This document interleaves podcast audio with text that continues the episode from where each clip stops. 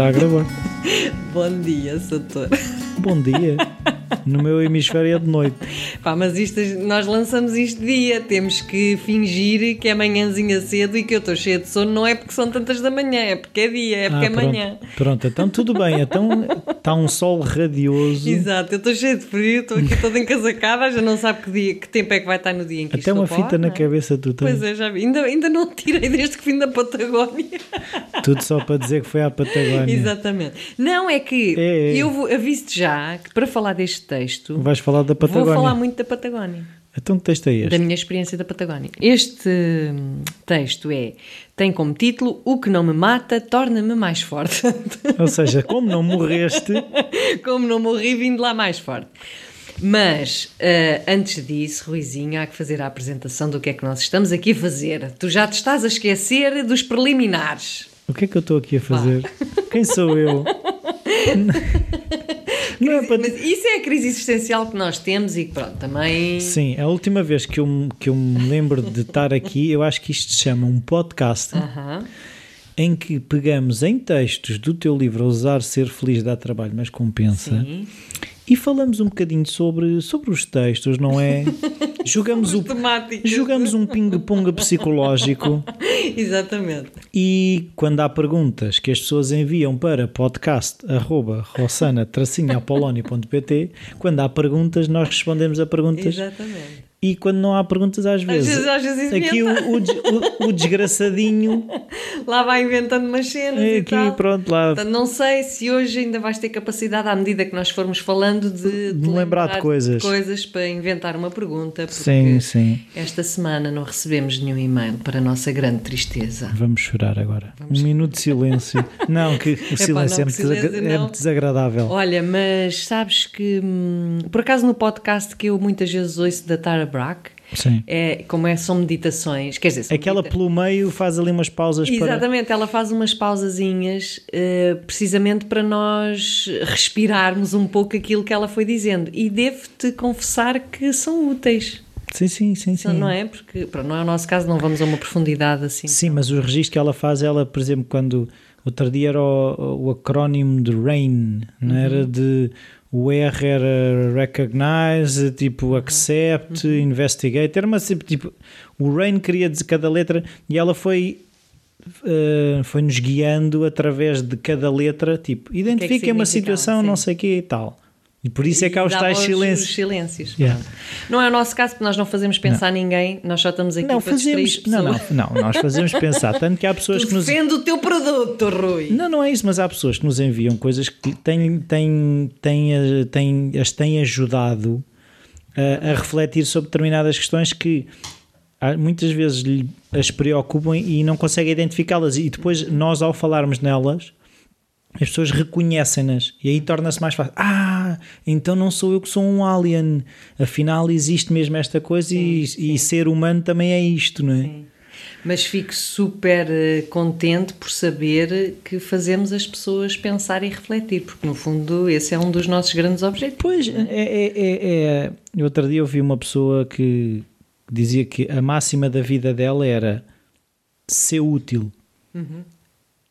E se tu fores útil, pá, tudo o resto, és feliz, os outros vão-te tentar compensar pela tua utilidade. Por isso, se o teu princípio de vida for ser útil, tens tudo. Sim, olha, mas isso leva-me agora a outra reflexão. Nós somos tramados. A gente começa a andar... Não falamos do tempo, não, mas vamos lá. Mas essa coisa do ser útil, que eu concordo plenamente contigo, mas ao mesmo tempo pode ser perverso, que é... não é ser explorado. Não é isso, mas é... há pessoas que desenvolvem de tal maneira o significado da sua existência através da utilidade... que não conseguem estabelecer até relações onde não haja essa utilidade. Estás a perceber? Esse ser útil. Ou seja, imagina que eu me dou contigo porque consigo ajudar-te nas tuas cenas. E de repente, quando tu me deixas de pedir ajuda, ou quando eu deixo de conseguir ajudar-te porque posso não ter as competências adequadas, fico desamparada porque e agora? Entendes o que eu te quero dizer? Às vezes isso acontece, por exemplo, no papel que os pais têm com os filhos, que é como impedem, sem terem esse objetivo ou essa consciência, de os deixar crescer porque têm medo de deixarem de ser necessários. Entendes? Sim, mas, eu também vejo muitas relações assim. Está bem, mas a questão é, a utilidade não tem que ser canalizada para uma só pessoa, não é? Ou seja, se de facto chegar a esse ponto de uma pessoa já não ser útil a outra, há pessoas que precisam dessa ajuda, não é? Por isso não é um princípio mau. Não, era só uma reflexão para... Claro que é um princípio bom, mas porque me têm, se calhar, acontecido situações e pessoas que não sabem o que é ter uma relação com outra sem que isso passe por eu preciso de ti ou tu precisas de mim. Ok. Acho sim, mas isso aí já entramos na dependência. Sim. Pois, era aí que eu queria chegar. Não, mas uma coisa que eu também começo a perceber por estas investigações que vamos fazendo, que é as linhas finas entre as coisas, ou seja, não há fronteiras muito claras, lá está, entre esta questão que eu estava a dizer da utilidade e de repente se tornar uma dependência, ou de uma felicidade de repente já é uma infelicidade. É tudo muito terno e implica muita presença, e que é o difícil. Claro. Olha, agora tive uma ideia fantástica, lembro-me no fim do episódio para falar nela. Tananana. Não, é só porque eu vou confessar a minha angústia de estarmos no episódio 82 e, epá, estou a ver isto a chegar ao fim e já repetimos temas e tudo, porque não, foi da semana passada. E, portanto, quando chegarmos ao episódio 100, ou neste caso 101 ou 102, sabe-se lá se não vamos a descobrir que também repetimos outros temas sem dar por isso, como é que nós vamos fazer a nossa vida? Porque eu preciso de ti, Rui, tu precisas de mim. Não podemos separar. Já agora maneira. Também podemos pedir ajuda de sugestões de também qual é um caminho possível para isto. É verdade. Porque nós estamos a basear neste livro, mas este livro vai acabar e depois como é então que é? Falamos de receitas. De chocolate. Com isso lactose e glúten. Pois, estamos um bocado tramados com a tua dieta. Não podemos comer quase nada, por isso não é temos que arranjar o tema. Não é verdade. A Rosana vive de ar. E vinho do Porto. Exato. O vinho do Porto tem açúcar, aí eu peco. Pá, pronto, chega uma altura em que digo, tome-me burrico. Então já bebeste a pomada que a Nídia enviou? Estou ali à espera de uma ocasião especial. Aquilo tem que ser para uma ocasião especial. Tem que ser para uma ocasião especial, porque um vinho personalizado... Quando tiveres muita fominha... Quando tiver no até pôs uma tetina. Nem é no pelo copo, é diretamente da garrafa. Exatamente, vai tudo. Vá, vamos lá matar isto, senão... É o texto. O que não mata, torna-me mais forte. Pronto, isto é uma citação de Nietzsche. Nietzsche, não era esse? E fala de uma questão que me é muito cara, que é o papel que os obstáculos têm na nossa vida. Nós temos uma tendência muito boa para fugir dos obstáculos, não é? Porque nós não queremos sofrer, ninguém está aqui para sofrer, queremos ser felizes e portanto é uma conversa, uma lenga-lenga que já sabemos tão bem que tu estás quase a dormir. Não, é que eu identifico-me bastante com a coisa. E quando chega, nós movimentamos-nos essencialmente por duas forças, que é, somos atraídos pelo prazer e somos retraídos por aquilo que identificamos como possível causador de sofrimento. Portanto, um obstáculo é sempre qualquer coisa que nos vai criar um determinado mal-estar e do qual queremos inevitavelmente fugir. Mas esquecemos-nos, e aí é que é a grande pena, que através dos obstáculos nós podemos crescer imenso. Ou seja, fazendo um paralelo com o crescimento cognitivo e emocional também das crianças, quando elas conseguem aprender a fazer um determinado jogo, elas aborrecem-se imediatamente, não é? Portanto, têm que passar para um jogo, para uma brincadeira, que tenha um desafio de dificuldade ligeiramente superior, porque também não pode ser exageradamente superior ou não adequada para as suas capacidades, senão entra em pânico, não é? Mas o primeiro contacto com esse jogo que ela não sabe jogar, normalmente há sempre uma contrariedade qualquer, quer dizer, há uma curiosidade, uma exploração, mas depois se não consegue aplicar as coisas certas, fica ali no desespero e pode chorar e pode fazer birra e pode bater com o jogo contra a parede, enfim. Sim. Mas a verdade é que o crescimento da criança é feito precisamente através deste estímulo, que é uma dificuldade que lhe se é posta à frente, não é? Uhum. Portanto, nós na nossa vida, aí o crescimento não para aos 18 anos, quer dizer, não para na chamada idade adulta, já está. É claro é que hoje em dia as nossas dificuldades e os nossos obstáculos já não são, ou também podem ser, jogos e brincadeiras, mas são mais... Sim. Enfim, as questões no trabalho, que têm a ver com as nossas competências e capacidades, ou com as nossas relações, ou familiares, íntimas, o que for. Portanto, nesta perspectiva, quando nós estamos perante uma dificuldade ou uma situação que prevemos que vai ser difícil, a opção da fuga é aquela que nos vai levar a uma estagnação do nosso crescimento, não é? Agora, é preciso também ter cuidado que, quando nós, ok, podemos aceitar, não, eu vou tentar enfrentar este obstáculo, mas se o obstáculo em si só traz exclusivamente sofrimento, também há que ter o discernimento e o bom senso, lá está, estarmos em contacto connosco próprios e perceber que se calhar aquela situação está-nos a fazer entrar em pânico que não é ainda adequada às nossas capacidades. Portanto, isto é uma primeira coisa que é preciso também conseguir distinguir e que nem sempre é fácil. Não é andar a procurar obstáculos à maluca, não é? Exatamente. Até porque não é dito que o crescimento se dê só através dos obstáculos.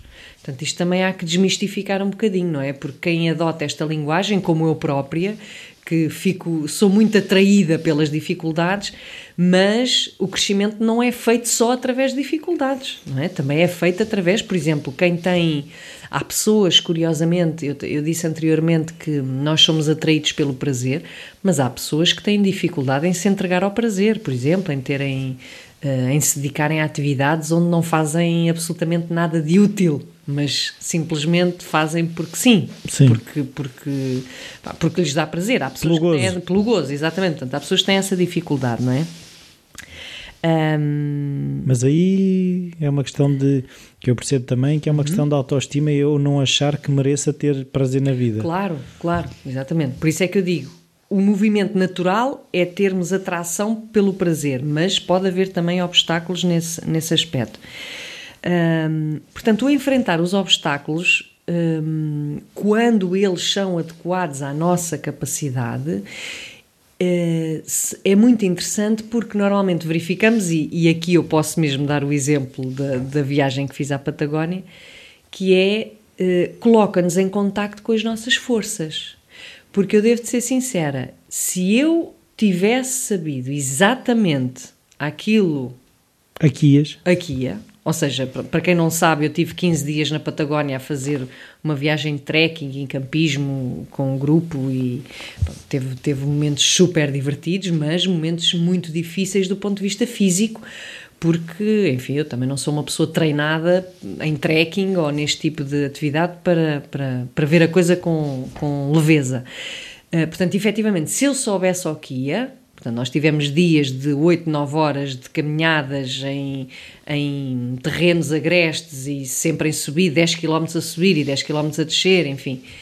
Eu não teria ido, muito provavelmente. E, no entanto, na situação, eu não desisti. E houve pessoas que desistiram. Portanto, eu consegui fazer todas as atividades que foram propostas. Portanto, isto para te dizer que sou muito mais forte do que aquilo que pensava, não é? Do ponto de vista físico, e depois também tem as suas consequências psicológicas, claro. e dá-nos muita reforça, autoestima, autoconfiança por aí. Mas efetivamente, se eu não tivesse estado perante aquele obstáculo e eventualmente não teria ido, só de pensar isto é demasiado para mim, não teria contactado com esta parte de mim que até tem mais força do que aquilo que pensava, não só físico, mas psicológico, não é? Portanto, os obstáculos têm essa função também muito, muito enriquecedora, porque reforça a nossa autoestima e a nossa autoconfiança, portanto, naquela sensação de que somos capazes de tentarmos.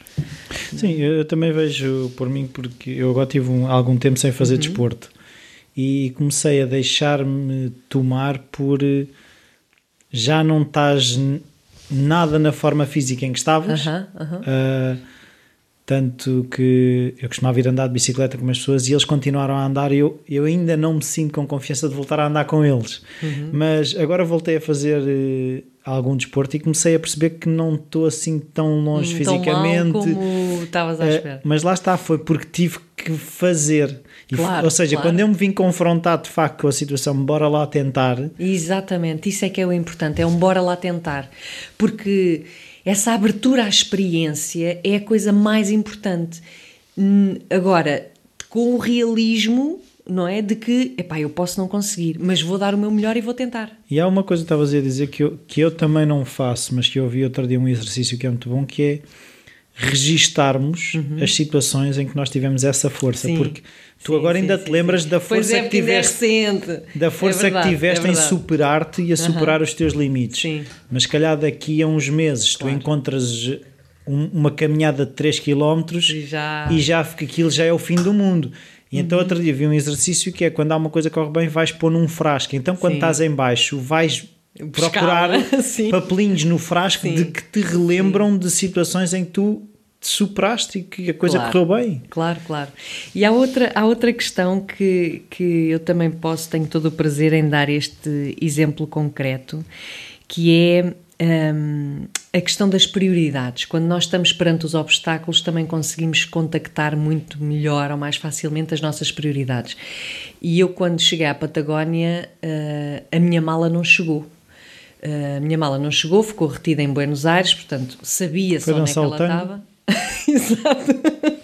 Sabia só onde é que ela estava. Consegui saber que, ou asseguraram-me que viria no voo seguinte, do dia seguinte, só que no dia seguinte eu já iria estar num acampamento onde só se chega depois de 5 horas de caminhada a pé, portanto não havia ninguém da companhia aérea que fizesse um trekking de 5 horas para me levar a bagagem. Conclusão, a bagagem foi levada até ao albergue onde eu iria estar 3 dias depois, o que implicou que eu estive 3 dias num acampamento... Com a roupa que tinha no corpo. Felizmente houve um amigo meu que me disse, que me aconselhou, leva uma muda de roupa na bagagem de mão porque nunca se sabe, portanto isso permitia-me lavar pelo menos a roupa interior sempre em dias trocados, mas independentemente disso é aquela sensação de tu estares num sítio onde já não tens o teu conforto habitual, e ainda por cima era um acampamento que não tinha nem água nem luz, portanto já aí também era, enfim, um impacto forte, não é? E sem nada. Tens a mochilinha de mão que tem, lá está, uma troca, uma muda íntima, um livrinho e a música. E eu nem sequer podia utilizar o telemóvel porque não tinha como carregá-lo. Portanto, não dava nem para... Pronto. E além da questão em si de, efetivamente, nós conseguimos viver com muito pouco. É óbvio que isto era uma situação protegida, eram 3 dias, sabia que, enfim, não foi perante uma catástrofe onde tudo nos sai das mãos, mas ao mesmo tempo dá para refletir, não é? Dizer, epá, eu na verdade não preciso de nada que está naquela mala, não precisei de nada, não é? Mas o que é mais interessante também, isto falando dos obstáculos, é... a atenção, o afeto e a preocupação que eu recebi perante todos os outros elementos do grupo, porque estava tudo preocupadíssimo comigo. Como é que ela se vai safar? Como é que ela se vai safar sem a mala que não chegou? E aquela situação de que uma coisa é a mala não chegar quando voltas a casa, outra coisa é não chegar quando estás em viagem, não é? E houve uma coisa que eu lhes disse que acabou por comover um bocado todos, porque comover no sentido não de pô-los a chorar, mas é... Se eu não tivesse tido a experiência de ficar sem mala, eu não teria sentido o que é ter o apoio, o afeto e a preocupação das outras pessoas. Ou seja, porque seria uma pessoa... Era mais uma todas, com a mala. Exatamente, era mais uma com a mala. E, portanto, parece que não, mas ainda por cima de pessoas desconhecidas, porque eu não conhecia ninguém, era a única portuguesa. Portanto, estar ali num ambiente onde não conhecia ninguém, com estrangeiros, no fim do mundo, numa situação de desconforto completo e sem a mala, e ter o afeto, aquilo que eu sinto como afeto das outras pessoas, foi extraordinário. Portanto, foi um obstáculo que, no fundo, se revelou muito enriquecedor, porque quando tu estás numa dificuldade, sentir o apoio dos teus amigos ou das pessoas que nem estás à espera... enriquece-nos imenso e dá imenso sentido à nossa vida, ou seja, faz-te faz-te sentir que é isso, não estás sozinho. Uhum. Andas numa luta qualquer, sim, mas que não estás abandonado, não, uhum. Percebes? Há sempre alguém que olha para ti, que te vê, que cuida de ti. E ao contrário do que muitas vezes nós ouvimos, é assim, eu tenho muita fé no futuro da humanidade. Ainda outro dia estavam a falar, isto agora, houve os atentados na Bélgica, e isto só vai piorar. Eu tive a dar o exemplo que houve pessoas que já se deram ao trabalho de estudar a violência ao longo dos tempos, está a níveis como nunca teve. Sim. Ou seja, nós ao longo dos... Sim. A diferença é a mediatização da violência. Ou seja, hoje em dia, quando explode alguma coisa no mundo ocidental, em segundos toda a gente sabe. Claro. Todo o mundo sabe. Por isso, a violência diminuiu, é mais mediática. Voltando aqui ao texto, que também ainda não saímos, nem vamos sair. Uma coisa que há um livro que eu estou a ler, que estou completamente fascinado, e já percebi que vou ter que ler várias vezes, que se chama, traduzindo para português, é Arte da Possibilidade. E há uma coisa que casa muito com isto, que é, e disso tu estavas a dizer, tu no momento em que ficaste sem a mala, tu tiveste duas opções. Passar o tempo a reclamar pela mala que não estava, ou reconhecer a mala não está, eu tenho aqui uma muda de roupa e estou a receber afeto destas pessoas. Se tu tivesses escolhido a opção de reclamar, tu não tinhas recebido o afeto das pessoas. Pois não, provavelmente. Irias estar a reclamar que a companhia aérea era isto, que era inadmissível uma pessoa no ano 2016 perderem uma mala e não haver ninguém que te leve ao teu sítio, e tinhas passado 3 dias infelicíssima e que não te resolvia de nada e não tinhas recebido outra parte. E um dos exercícios que eles aconselham é perguntar-se, eu até falei isto na newsletter do Falar Criativo, que é perguntares numa situação o que é que está aqui e dares uma resposta e voltares a perguntar o que é que está realmente aqui.